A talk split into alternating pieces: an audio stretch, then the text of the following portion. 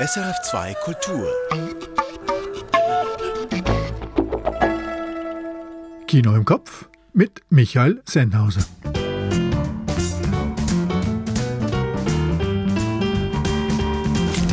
Willkommen bei der letzten Ausgabe von Kino im Kopf, bevor wir in die Sommerpause gehen. Georges Wirsch hat einen französischen Katastrophenfilm gesehen von Jean-Jacques Annaud, Notre-Dame brûle, eine fiktionale Aufarbeitung des Brandes von 2019. Ich war mit dem Alzheimer-kranken Magnum-Fotografen Thomas Höpker auf seiner letzten USA-Reise im Dokumentarfilm Dear Memories. Und Kollege Raphael Zehnder hat sich im Innerschweizer Kino kundig gemacht, wer das denn war, der letzte Ketzer. Und wir gratulieren Tom Cruise zum 60. Geburtstag. Dazu, wie gewohnt, Kurztipps und Tonspur-Ratespiel. Irgendwie ist die Pandemie für die Kinos noch nicht so ganz vorbei. Das Publikum bleibt derzeit lieber draußen oder zu Hause. Aber die folgenden fünf aktuellen Kinofilme, die sollten Sie nach Möglichkeit tatsächlich auf der großen Leinwand sehen gehen. Dear Memories von Noel Lopez. Der Alzheimer-kranke Magnum-Fotograf Thomas Höpker fährt mit seiner Frau ein letztes Mal im Wohnmobil quer durch die USA. Ein ungewöhnlicher Dokumentarfilm über einen der großen Fotoreporter des letzten Jahrhunderts. Dear Memories von Nahuel Lopez. Mehr dazu folgt gleich. Petrovs Flu von Kirill Serebrennikov. Ein phantasmagorisches Panorama postsowjetischer Befindlichkeit, anstrengend zum Staunen, Lachen und verzweifelten Mitfiebern. Petrovs Flu von Kirill Serebrennikov. Utama von Alejandro Loyasa Grisi. Im bolivianischen Hochland sieht ein betagter Lama-Hirte seinem Tod ins Auge. Eine klare, konsequente Ökofabel und zugleich ein behutsamer Blick in die Intimität des Sterbens. Utama von Alejandro Loyasa Grisi. Everything, Everywhere, All at Once von Dan Kwan und Daniel Scheinert. Ein irrwitziger Multiverse-Trip um verpasste Chancen, Science-Fiction und Kinocomedy von den Machern des Swiss Army Man. Everything, Everywhere, All at Once von den Daniels. One of These Days von Bastian Günther. Eine Autoverlosung in der texanischen Provinz wird zum Gladiatorenkampf. Squid Game im Alltag, packend und sorgfältig. One of These Days von Bastian Günther.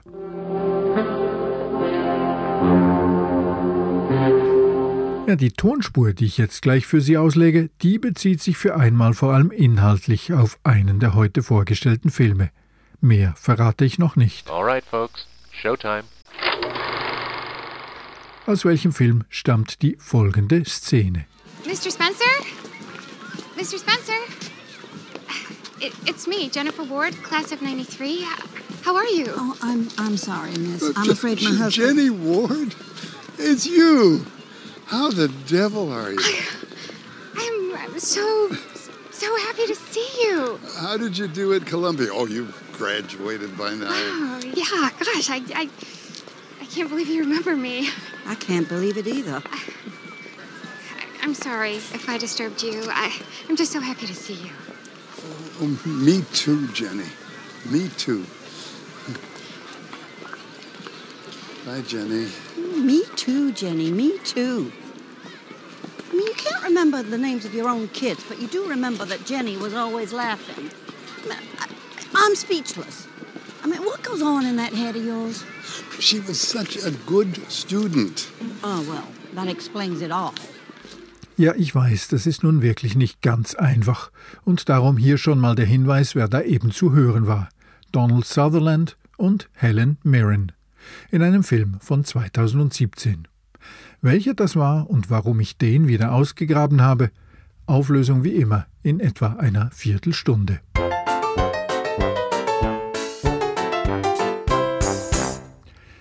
Drei Jahre ist es her, da brannte die Kathedrale Notre Dame in Paris lichterloh. Der hölzerne Dachstuhl hatte Feuer gefangen, Brandursache ist bis heute unbekannt. Ein neuer Kinofilm rekonstruiert nun mit Schauspielerinnen und Schauspielern, wie es der Pariser Feuerwehr gelang, den Brand unter Kontrolle zu bringen. Notre Dame in Flammen oder im Original Notre Dame brûle. Ein Katastrophenfilm, aber kein üblicher. Georges Wirsch.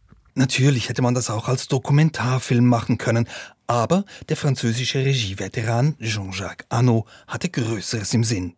Der Mann hinter Kinofilmen wie Der Name der Rose oder Seven Years in Tibet stellt den Brand der Kathedrale Notre Dame im April 2019 minutiös nach. Vom ersten Aufblinken eines Rauchmelders an werden die Ereignisse chronologisch nacherzählt, Stunde um Stunde, durch die Nacht, durch die Flammen, durch die Hitze, bis zur versiegenden Glut am frühen Morgen. Das ist aufregend, denn der Film hält auch protokollarisch fest, was so alles schief läuft dabei. Ein Sicherheitsmann etwa sucht den Brandherd zuerst am falschen Ort und hält alles für einen Fehlalarm. Gleichzeitig sieht das Publikum aber hinter seinem Rücken die Rauchschwaden, wo es wirklich brennt. So baut der Film von Anfang an auf Suspense. Auch dann, als die mittlerweile auf dem Dach eingetroffenen jungen Feuerwehrleute endlich loslegen könnten, aber kein Wasser durch die Schläuche kommt, weil die Rohre defekt sind.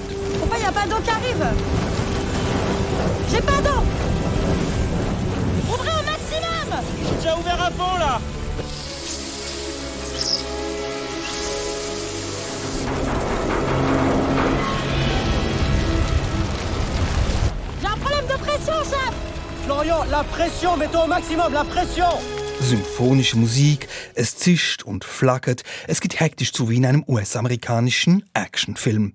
Immer passiert alles auf die letzte Minute, wenn nicht gar auf die letzte Sekunde. Das ergibt an der Oberfläche einen Film, von dem man sich tragen lassen kann, weil immer was los ist. Und ja, es mündet in eine Art Heldengesang auf die Pariser Feuerwehr. Aber Jean-Jacques Annaud wäre nicht Jean-Jacques Annaud, wenn er nicht zusätzlich auf die quasi biblische Dimension des Geschehens verweisen würde. Hier steht die ehrwürdige Kathedrale Notre Dame, Sinnbild für das Gute und das Standhafte, und dort wütet der Feuerteufel, der sich dieser Bastion bemächtigen will. Das ergibt starke Bilder. Etwa einen fratzenhaften Wasserspeier aus Stein, der im Strahl geschmolzenes Blei auf die Straße erbricht, während aus seinen Nüstern bedrohlicher Rauch dringt. Attention Attention, écartez-vous Le plomb Écartez-vous le plomb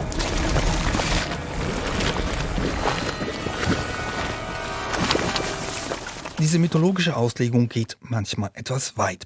Etwa wenn Anno ziemlich direkt suggeriert, die Brandlöschung geht auch deshalb glimpflich aus, weil Gott seine schützende Hand über die Kirche legt. So viel Pathos hätte nicht sein müssen.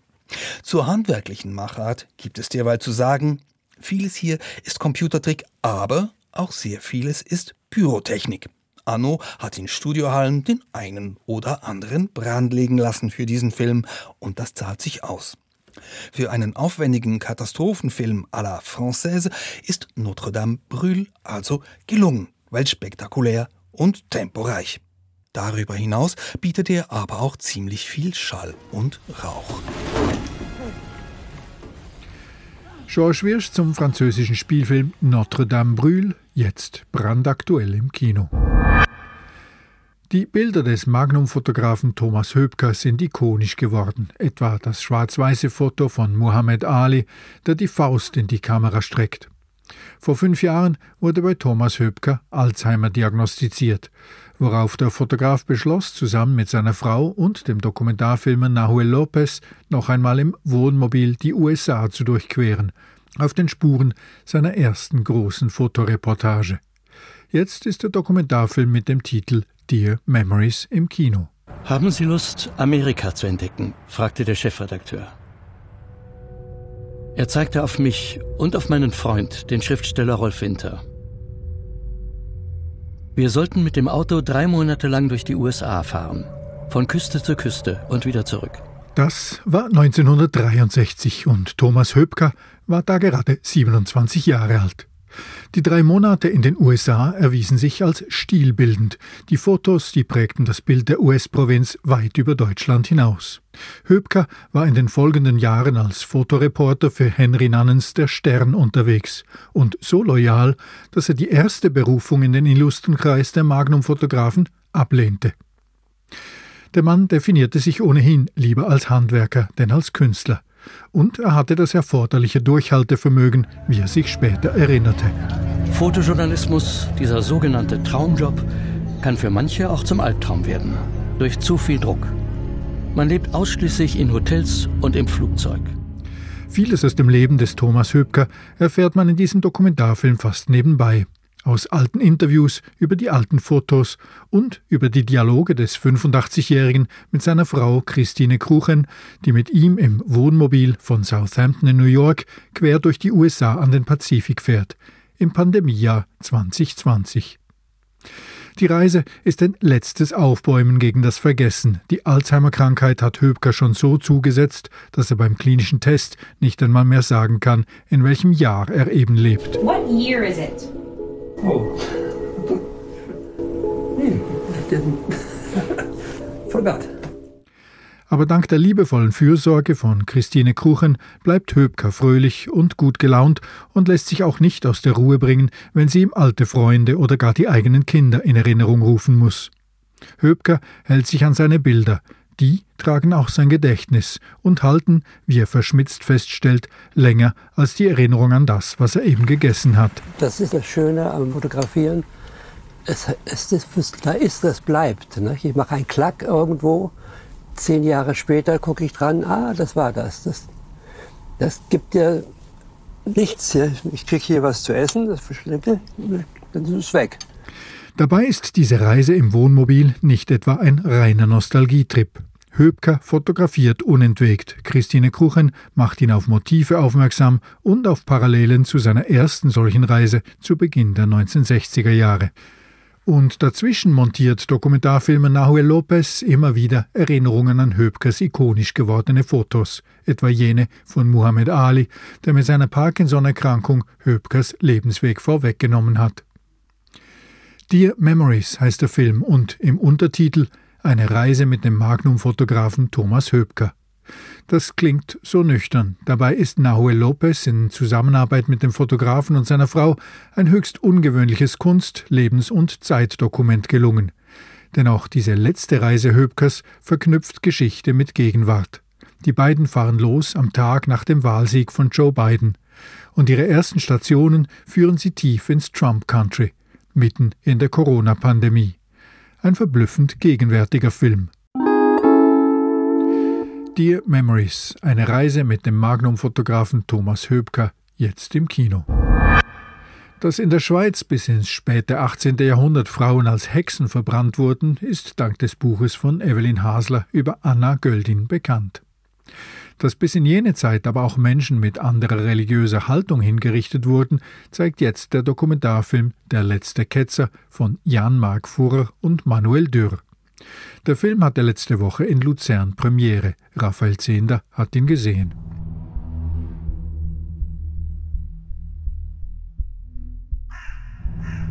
Am 27. Mai 1747 wurde Jakob Schmidli bei Luzern an einen Pfahl gebunden und erwürgt.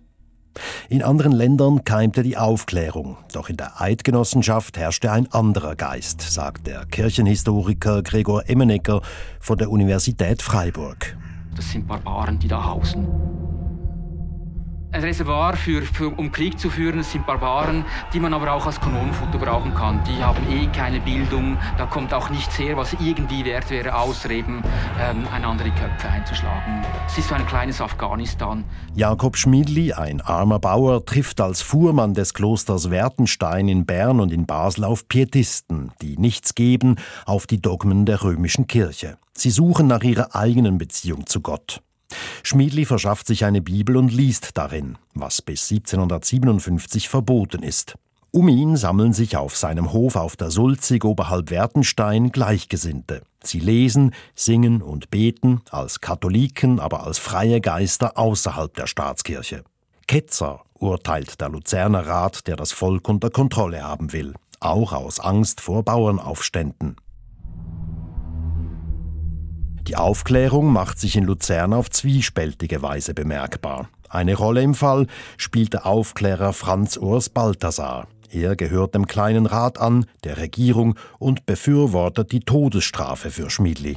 Er sagt, dass es ganz klar ist, dass Christen Todesstrafen und Gewalt verurteilen müssen und deshalb sei es auch der Kirche nicht erlaubt, Gewalt anzuwenden. Der Staat aber muss, wenn er Ruhe und Friede haben wolle, zu Hinrichtung, zu Gewaltanwendung greifen, sonst endet das Gemeinwesen im Chaos. Kirchenhistoriker Gregor Emenegger hat mit seinem Fachkollegen David Neuhold und dem früheren Luzerner CVP-Regierungsrat Anton Schwingruber Schmidlis Geschichte untersucht. Sie haben festgestellt, der Rat von Luzern löst, mit Hilfe auch von Geistlichen, 1747 eine wahre Verfolgungswelle aus. 83 von Schmidlis Anhängern werden verurteilt, fast alle in die Verbannung geschickt. Schmiedli wird eingekerkert und, wie Schwiengruber mit einer Landkarte erklärt, da oben war die Fischbank, wo er schlussendlich den Widerruf müssen verlesen Am Tag des Todesurteils, am 27. Mai 1747, da hat das, ist das Todesurteil verlesen worden und nachher ist der ganze Tross ist nachher hier runter und über die Spreubrücke und nachher hier Richtung Emmenbrock auf den Richtplatz wo er erwürgt und verbrannt worden ist. Auch Schmiedlis Hof auf der Sulzig wurde niedergebrannt. Nichts sollte von ihm bleiben. Die Geschichte des letzten Ketzers wirft kein gutes Licht auf die Eidgenossenschaft des Ancien Regime vor der französischen Revolution. Hass zwischen den Konfessionen und gegenüber anderen Meinungen prägten das Bild. Die Obrigkeit wollte die Menschen kontrollieren und unbeschränkte Macht ausüben. Die Regisseure setzen das stilvoll um. Die historischen Ereignisse inszenieren sie als Schattentheater, das Scherenschnitten ähnelt. Aufnahmen des Entlebuchs, wo Schmiedli und Freunde verbotenerweise die Bibel lasen, und der Kiesbank, wo er starb, verknüpfen immer wieder das Einst mit dem Jetzt. Ein überaus sehenswerter Dokumentarfilm. Raphael Zehnder der Dokumentarfilm Der letzte Ketzer von Jan-Marc Furrer und Manuel Dürr läuft seit dem 1. Juli in der Cinebar im luzernischen Willisau. Und im Theologischen Verlag Zürich ist parallel ein Buch über den Fall Jakob Schmiedli erschienen. And remember, my friend, future events such as these will affect you in the future. Am 3. Juli vor 60 Jahren kam der letzte richtige Filmstar zur Welt. Thomas Mapother Cruise IV., oder unter Freunden eben Tom Cruise. Seit Risky Business von 1983 ein Star, seit Top Gun von 1986 ein Superstar. Cruise gehört seit 40 Jahren zu den wenigen Hollywood-Stars, welche mit ihrem Namen allein einen Film tragen können. Dabei kann er das durchaus auch als Schauspieler.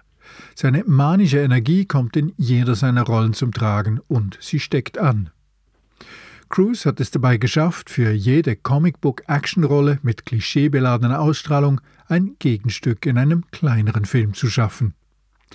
So hat er dem aalglatten, kriegsgeilen Macho-Typen aus Top Gun den Antikriegsprotester Ron Kovic im Rollstuhl entgegengestellt in Oliver Stones Born on the 4th of July 1989. Und zehn Jahre später hat er in Paul Thomas Andersons Magnolia die eben erst aufkommende Karikatur der toxischen Männlichkeit gespielt, den Motivational Speaker und frauenfeindlichen Pickup Artist mit dem Ehrenmotto Respect the Cock. Und das hat ihm denn auch prompt einen Oscar eingebracht. Tom Cruise ist ein Aushängeschild der kommerziellen Sekte Scientology. Er hat gescheiterte Ehen hinter sich und peinliche TV-Auftritte, aber er ist auch längst sein eigener Produzent und, nicht zuletzt dank dem Kino-Revival der TV-Serie Mission Impossible, extrem erfolgreich. Und er setzt weiterhin immer wieder auf kontrastierende Rollen und auf Selbstironie. So hat er in der ohnehin absolut irren Hollywood-Kriegsfilmparodie Tropic Thunder von 2008 unter der Regie von Ben Stiller den skrupellosen Studioboss Les Grossman gespielt, der den Profit über alles stellt und darum auch Lösegeld fordernde Entführer im Dschungel übers Telefon in verbaler Widerlichkeit auflaufen lässt. Ein typisches, hinreißendes Tom Cruise Overacting-Kabinettstück, das ich Ihnen nun pietätvoll unübersetzt vorsetze. This is Les Grossman. Who is this? This is Flaming Dragon! Oh, okay. Flaming Dragon. Fuckface. First, take a big step back and literally fuck your own face! Now, I don't know what kind of pan Pacific bullshit power play you're trying to pull here, but Asia Jack is my territory. So whatever you're thinking, you better think again. Otherwise, I'm going to have to head down there and I will rain down on a godly fucking firestorm upon you. You're going to have to call the fucking United Nations and get a fucking binding resolution to keep me from fucking destroying you. I am talking scorched earth, motherfucker. I will massacre you. I will fuck you up. Did you uh, find out who that was? Tom Cruise als skrupelloser Studioboss Les Grossman in Tropic Thunder von 2008. Am 3. Juli 2022 feiert der letzte große Hollywood-Star seinen 60. Geburtstag. Und wir kehren zurück zu unserer Tonspur. Der Ausschnitt, den ich Ihnen da vorgespielt habe, stammt aus The Leisure Seeker von 2017. In diesem Roadmovie von Paolo Virzi spielen Donald Sutherland und Helen Mirren ein altes Ehepaar, das im Wohnmobil zu seiner letzten großen Reise durch die USA aufbricht. Er, ein ehemaliger Literaturprofessor, ist an Alzheimer erkrankt und verliert immer mehr sein Gedächtnis. Seine Frau ist krebskrank, verheimlicht das aber vor ihm und der Familie und dringt auf diese letzte Reise im alten Wohnmobil, das sie liebevoll den Leisure Seeker nennen, den Entspannungssucher. Die Reise gestaltet sich tragisch und drollig. Und in der gehörten Szene trifft das Paar auf eine ehemalige Lieblingsschülerin von John, an die er sich zur Verblüffung seiner Frau ganz genau zu erinnern scheint. Du weißt nicht mehr, wie deine Kinder heißen, aber an Jennys Lachen kannst du dich erinnern, meint sie pikiert. Sie war eben eine großartige Schülerin, erklärt er. Mr. Spencer? Mr. Spencer? It, it's me, Jennifer Ward, class of 93. How are you? Oh, I'm I'm sorry, miss. Uh, I'm afraid my J- husband. Jenny Ward? It's you. How the devil are you? I'm, I'm so, so happy to see you. How did you do at Columbia? Oh, you graduated by now. Oh, yeah, gosh, I, I, I can't believe you remember me. I can't believe it either. I'm sorry if I disturbed you. I, I'm just so happy to see you. Oh, me too, Jenny. Me too. Bye, Jenny. Me too, Jenny. Me too. I mean, you can't remember the names of your own kids, but you do remember that Jenny was always laughing. I mean, I, I'm speechless. I mean, what goes on in that head of yours? She was such a good student. Oh, well, that explains it all. Helen Mirren und Donald Sutherland in The Leisure Seeker von 2017. An diesen Film hat mich natürlich der aktuelle Dokumentarfilm Dear Memories erinnert, der den Alzheimer-kranken Magnum-Fotografen Thomas Höbker mit seiner Frau im Wohnmobil zu einem letzten großen Roadtrip quer durch die USA begleitet. Und das war Kino im Kopf Nummer 750, die letzte Ausgabe vor unserer Sommerpause. Vor uns liegt ein Sommer voller Filmfestivals, jetzt gleich das NIF, das Neuchâtel Fantastic Film Festival, und am Radio berichten wir natürlich weiterhin, auch vom kommenden Filmfestival in Locarno. Mit Kino im Kopf geht es dann weiter ab 26. August. Ich bin Michael Sennhauser und ich danke herzlich für Ihr Ohr.